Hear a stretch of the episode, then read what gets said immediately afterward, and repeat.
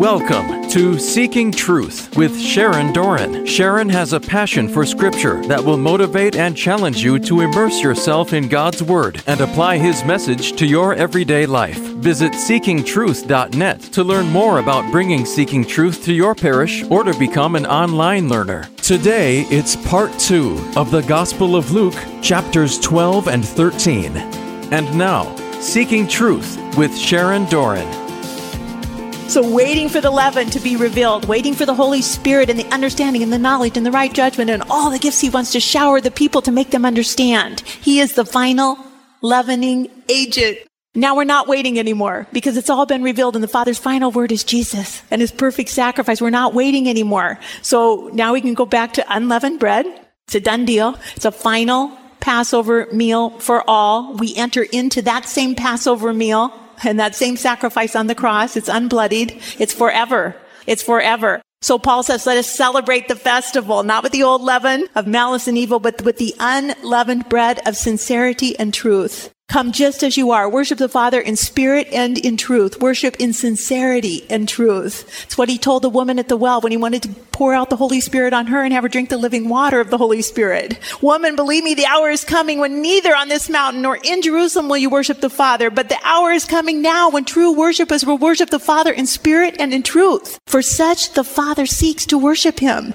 God is spirit, and those who worship him must worship in spirit and truth. So the unleavened bread, blessed, broken, shared for all Abraham's children, the unleavened bread, the manna, blessed, broken, shared for all Moses' children, is the same memorial that we share today, the perpetual, forever ordinance of unleavened bread at Mass. It's Jesus. And we're made to understand it by the power of the Holy Spirit. Sarah served the Trinity unleavened bread. But the New Testament, the time it takes, the Holy Spirit as the leaven to rise our understanding of the Father, the Son, and the Holy Spirit in this new understanding. So unleavened bread returns to unleavened bread by the power of the Holy Spirit in the transubstantiation when he is called down on the altar and that moment of consecration when it changes to the actual body of Jesus Christ through him, through the Trinity, through him, with him, and in him in the unity of the Holy Spirit. All glory and honor are yours, Almighty Father, forever. It's a forever ordinance. Okay, changing, that was a two line parable. Okay, changing gears. Luke's going to talk about some natural catastrophes. And when a catastrophe happens anywhere in the world, people are going to say, where was God? Where was God in all this? Where was God? And people ask, how can a good God do this to innocent people? I don't want to worship a God like that. That's not my God. You hear that a lot. And so that's what's happening in Luke 13. There were some present at that very time who told Jesus of the Galileans whose blood Pilate had mingled with their sacrifices. What does that mean? The Galileans whose blood Pilate had mingled with their sacrifices mean that they were offering sacrifice and Pilate came and killed them. Pilate killed them during sacrificial offering, mingled their blood with the sacrifice. That's what happened to St. Oscar Romero, our new saint. He was saying mass and blood, someone came in and, and executed him and his blood mingled with the sacrifice. And he was martyred while saying mass. Pontius Pilate was the prefect of Rome. Roman Emperor Tiberius Caesar had elected Pilate, and Galileans came into violent confrontation with Pilate on more than one occasion, and Pilate had them slaughtered. We see it in Acts 5. Judas the Galilean appeared in the days of the census and led a band of people in revolt, and he too was killed, and all his followers were scattered. So there were some present at that time who told Jesus of the Galileans whose blood Pilate had mingled with their sacrifices. And Jesus answered them, do you think that these Galileans were worse sinners than all the other Galileans because they suffered this? What's the answer? Jesus says, no, no, no, I tell you, but unless you repent, you will all likewise perish. God doesn't pick on us. Like he doesn't give me cancer because I'm a bad person, right? He doesn't make bad things happen to good people on purpose. He says, no, that's not what happened. And he illustrates this with the blind man in John 9. If you remember, this guy was blind from birth. This is how God created him. A man blind from birth. And the disciples say, Rabbi, who sinned? This man or his parents that he was born blind? Why is God punishing him? Was something he did or his parents? And Jesus said, no, no. It's not that this man sinned or that his parents did, but that the works of God might be made manifest in him. God created that man blind. He's born blind and he's born blind so he can magnify God. When God heals him, it's going to be all glory to God. So another thing they want to know about is 18 were killed. 18 people. This is another catastrophe that happened at their time. 18, uh, Luke's the only one that has it. Only 18 upon whom the tower in Siloam fell and killed them. Do you think that they were worse offenders than all the others who dwelt in Jerusalem? Are they really bad people? Is that why it happened to them, Lord? No, Jesus says, I tell you no, but unless you repent, you will likewise perish. He's like, don't worry about them. What you? Look at yourselves. The Tower of Siloam was a structure, a real structure. It did fall on 18 people and kill them. It was near the pool of Siloam. It was uh, in the south of Jerusalem's old city by the pool of Siloam. There was a tower that was like a watchtower because the spring of Gihon ran through there. And anytime you have water in the Middle East, it's guarded, especially if another army comes in. The first thing they're going to do is cut your water supply. So there would have been a tower guarding the spring of Gihon and the pool of Siloam. And that tower, they found it. Archaeologists have found the Tower of Siloam, the foundation of it, six meters across. Also, Pilate had planned and executed the construction of an aqueduct, and for that he was using temple tax. That's called korban. He was using the sacred temple treasury money to do his building projects. And so the people thought perhaps they're guilty. Maybe that's why God killed the 18 people because they were using the temple treasury. Jesus said, no, I tell you, unless you repent, you will all perish. No one knows the day or hour you're going to die. No one knows the day or hour. No one knows when you'll breathe your last breath or the Lord will come in his second coming. We don't know.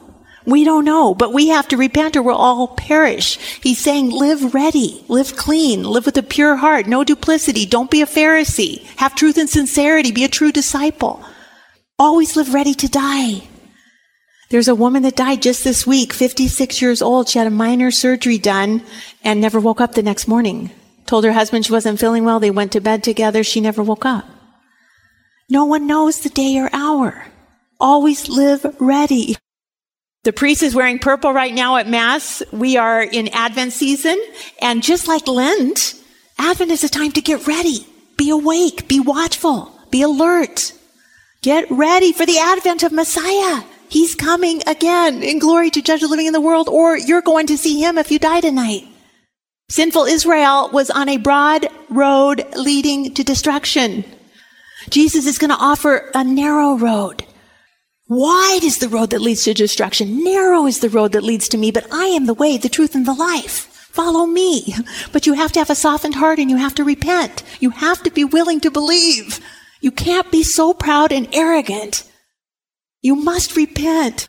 And that's the work of the Holy Spirit that convicts our hearts that want repentance. Another parable that he tells is about a fig tree. A man had a fig tree. He planted it in a vineyard and he came seeking fruit and found none. A fig tree is a beautiful tree in Israel. It's one of the seven species in Deuteronomy 8, the seven species of the land. If you're going to offer a temple offering, you have to bring one of the seven species, the first fruits of wheat, barley, grapes, figs, pomegranates, oil, or dates. So this is one of the seven, only these seven things acceptable in the temple. Hasidic Jews say that the fig tree is the fourth of the seven species and that it is the tree of the knowledge of good and evil. We see in our Western art like the apple tree. They don't have apple trees in Israel. They have fig trees. And we know too from scripture, right after they sinned, immediately they knew they were naked and they covered themselves up with fig leaves right away. So they believe it's a fig tree. And the Israelites say the fig tree did nothing wrong. You know, it just was a fig tree. It was producing figs like it's supposed to. It was Adam that did something wrong. It was the choice Adam made to disobey God and Eve. So the fig tree still is a symbol of Israel. The fig tree is a good tree and it's symbolic. Every man in a time of peace for the Israelites, you'll, re- you'll have your own vine, your own grape vineyard, and you'll have your own fig tree. And that's really good if each man can sit under his own vine and his own fig tree and they have great shade. The rabbis would sit under them to study with their disciples. You know, Nathaniel was found under a fig tree. They have great shade, but the purpose of a fig tree is to do what God created it to do, and that's to produce figs. So when the nation of Israel gets called a fig tree throughout the whole Old Testament, the nation of Israel is created to do what it's supposed to do, right? The purpose of Israel was to bear spiritual fruit for the kingdom of God, fruit that would last. They were made, and Jesus comes in this parable. We can think that Jesus is coming to this fig tree and there's no fruit on it. They're not bearing spiritual fruit. Israel is not doing what it was created to do. Israel is not bearing fruit. It's barren. It's a fig tree with no fruit on it. What were they supposed to do? What were they created to do? They were created to be a people set apart, consecrated to the Lord. They were supposed to show the whole world the God of Israel. So the whole world might know him. They were to be a light to the Gentile nations of God's divine revelation, but they weren't doing it. And so he said to the vine dresser, Lo, for three years I have come seeking fruit on this tree and I find none. The tree is Israel. They're not bearing fruit. How long is the ministry of Jesus Christ? Three years. So he says, cut it down. Why should it use up the ground? It's not bearing fruit. It's not doing what it's created for. And he said, he answered him, let it alone, sir. This year also till I dig about it and put on manure. And if it bears fruit next year, well and good. But if it does not, then you can cut it down. Now, in all the other synoptics, the tree is immediately, Jesus curses it and it withers and it's gone. You know, they come back out and it's, it's, it's totally withered. But in Luke's gospel, the gospel of mercy and the gospel of the Holy Spirit, in this account, he gives another chance, a whole another year. Let's put manure on it. Let's try one more chance, one more chance. Give it a little more time. This is mercy manure. This is mercy manure. I need that in my life preaching and teaching and allowing more time to bear fruit. So he's allowing more time. Wait with patience. Give it one year, year, one year, just one more year, one more chance. But they still didn't bear fruit. And that fig tree was cut down in 70 AD. In fact, he gave not just another year, but another 40 years for them to understand by the power of the Holy Spirit the leaven. Christianity is the new fig tree, folks. This is us. How much fruit are you bearing for the kingdom of God? Eternal fruit, fruit that will last. Souls that you're helping know about Jesus. Souls that, that you're helping learn. Because now this is us. If we're not doing it, we're going to be cut down. This is what we're created for as Christians. So bear eternal fruit so you don't get cut down. Okay, one more. He's teaching in a synagogue and it's on the Sabbath. And there's a woman who has a spirit of infirmity for eight 18 years. Now that's a long time. She's bent over. She can't fully straighten herself up. And when Jesus saw her, he called to her and he said to her, woman, you are free from your infirmities. He just said the word. She's been crippled 18 years and numbers always mean something in the Bible, right? 18 years. Can you figure it out? 18 years. That's a new number. Jesus laid his hands upon her and immediately she was made straight after 18 years and she praised God. Can you imagine? It's a spirit of infirmity. But the ruler of the synagogue, indignant because Jesus had healed on the Sabbath, there are six days you can work, and that's when work ought to be done. Come on those days to be healed, old lady, old humped over lady. Come on the other days. Not on the Sabbath. Isn't it ridiculous? She's just been set free, this beautiful healing on the Sabbath day when God wanted us to have rest. It's the, the, perfect seven covenant. This is when He wants her to have rest and refreshment and renewal and rejuvenation. It, it's just their hypocrisy. It's just amazing. And the Lord said, you hypocrites, does not each one of you on the Sabbath untie your ox or your ass from the manger and lead it to the water to drink? And ought not this woman, this daughter of Abraham, from whom Satan bound for 18 years, be loosed from this bond on the Sabbath day? Satan has her bound for 18 years. It's still Satan's kingdom. He's the prince of the world. Jesus is changing all that. Satan had bound her for 18 years. It was Satan's kingdom. He was under her rule and domination. It's a spirit of infirmity, an evil spirit. What is the number of Satan? 666. Six plus six plus six. For 18 years, she's been bound by Satan. Satan's kingdom, Satan's dominion, Satan's rule. But now there's a new kingdom in town and there's a new king, and they both can't rule. It doesn't work that way in kingdoms. Jesus is ushering in a new kingdom. He's taking dominance and authority. He heals the crippled woman, and all the Pharisees were put to shame. They were humiliated. And the people rejoiced at all the glorious things that were done by Jesus. Do you think that went over well with the Pharisees? It's increasing and increasing and increasing the hatred. And he said, therefore, what is the kingdom of God like? And to what shall I compare it? It's like a grain of a mustard seed.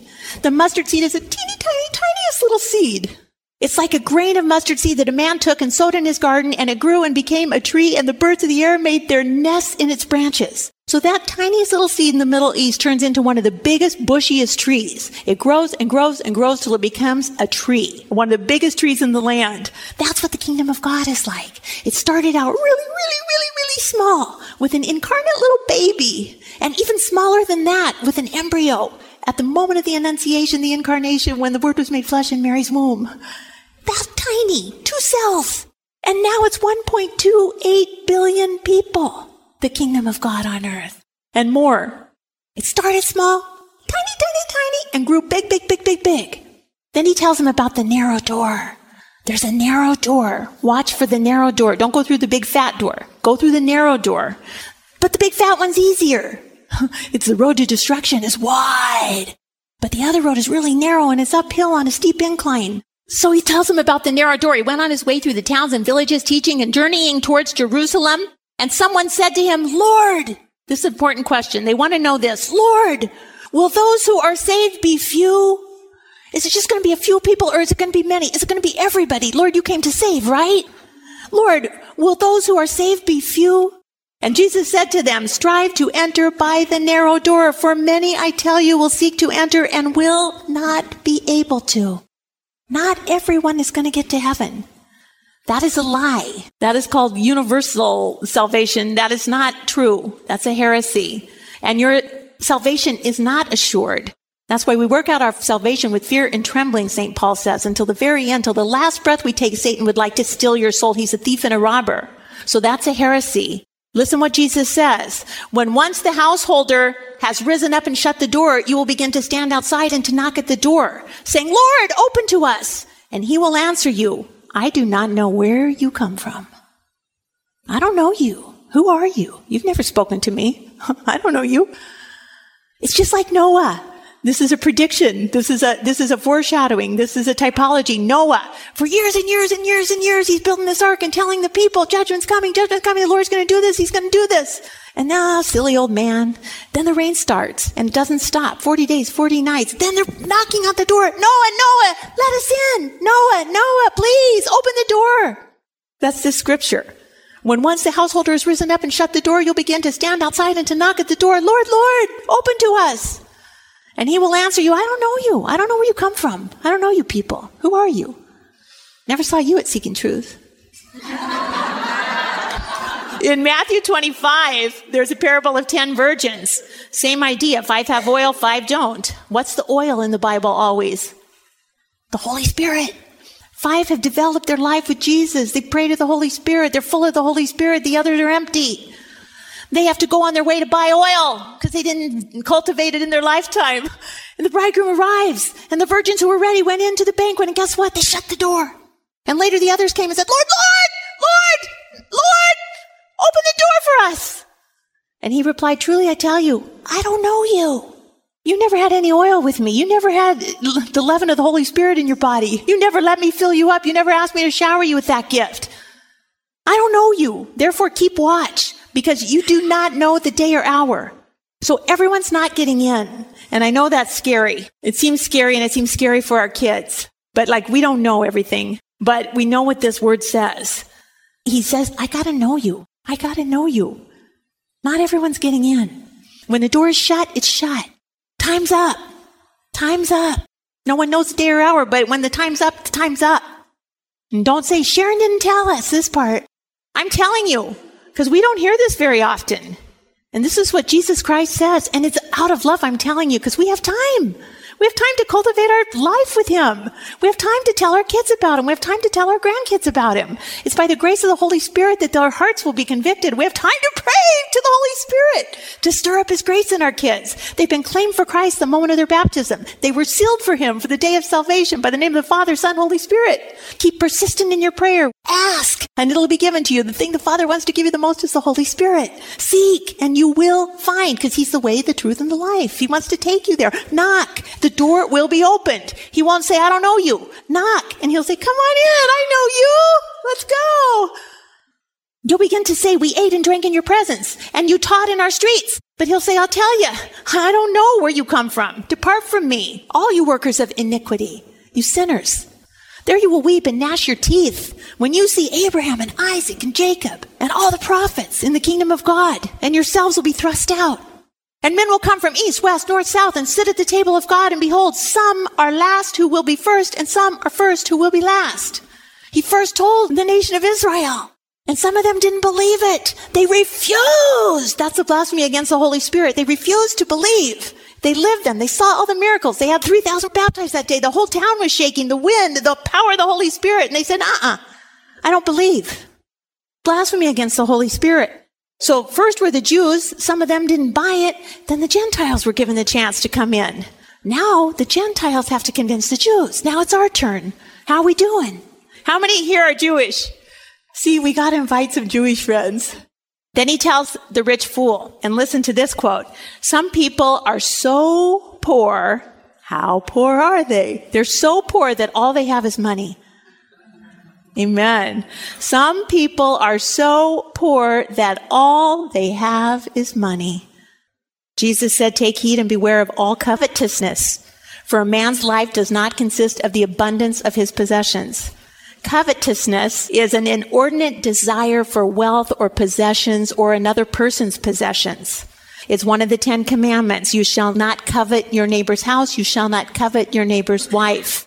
So he tells a parable saying that a land of a rich man brought forth plentifully. And he thought to himself, what shall I do? For I have nowhere to store my crops. And he said, I will do this. I'll pull down my old barns and I'll build larger ones. And there I will store all my grain and all my goods. And I will say to my soul, soul, you have ample goods laid up for many years. Take your ease, eat, drink, and be merry. God said to him, you fool. For this very night your soul is required of you, and all the things that you have prepared, whose will they be?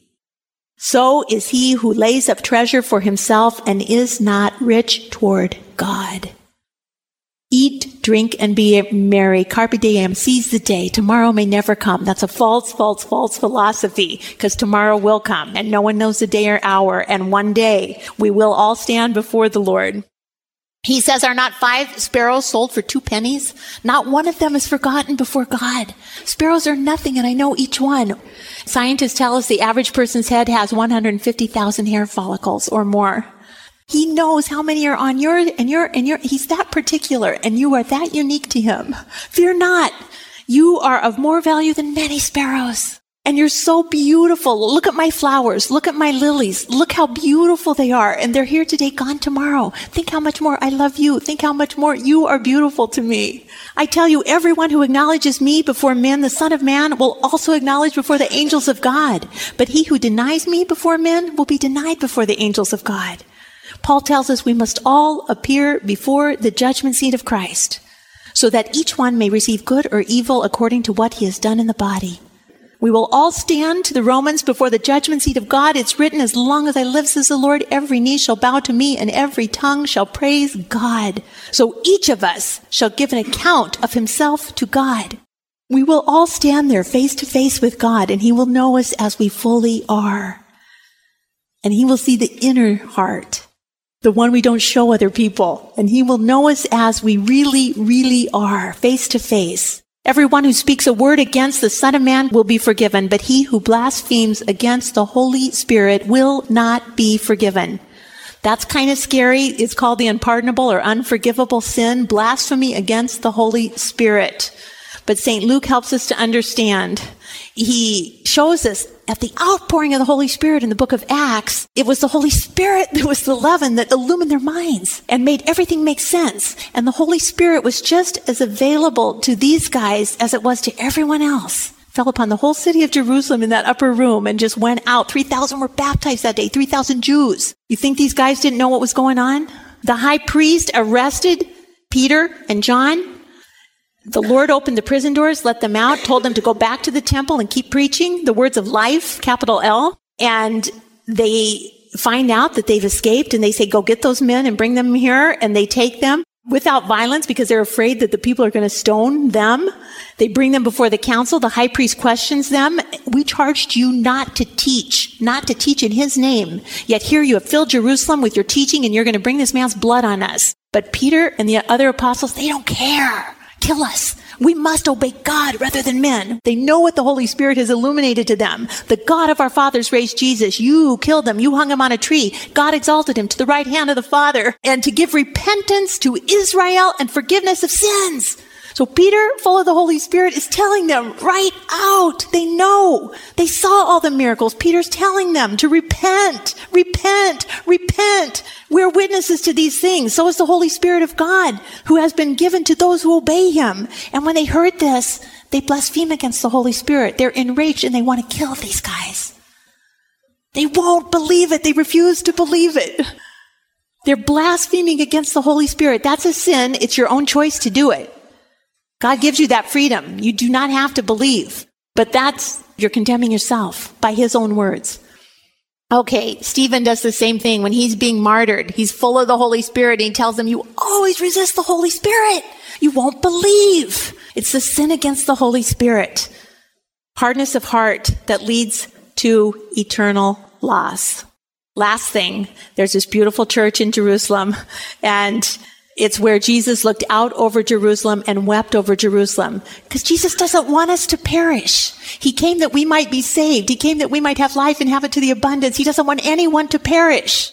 And there's church there. And you can look out the window over the city of Jerusalem where he wept for the people and he says, Oh, oh, oh, oh, oh, this is how much he loves us. He gives us this beautiful image of uh, how often would I have gathered your children together as a hen gathers her brood under her wings, but you wouldn't do it. You wouldn't come. You wouldn't listen.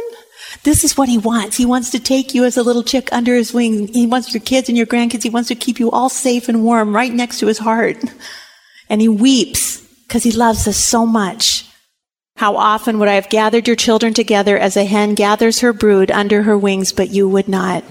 So we can't resist the Holy Spirit. Let's pray.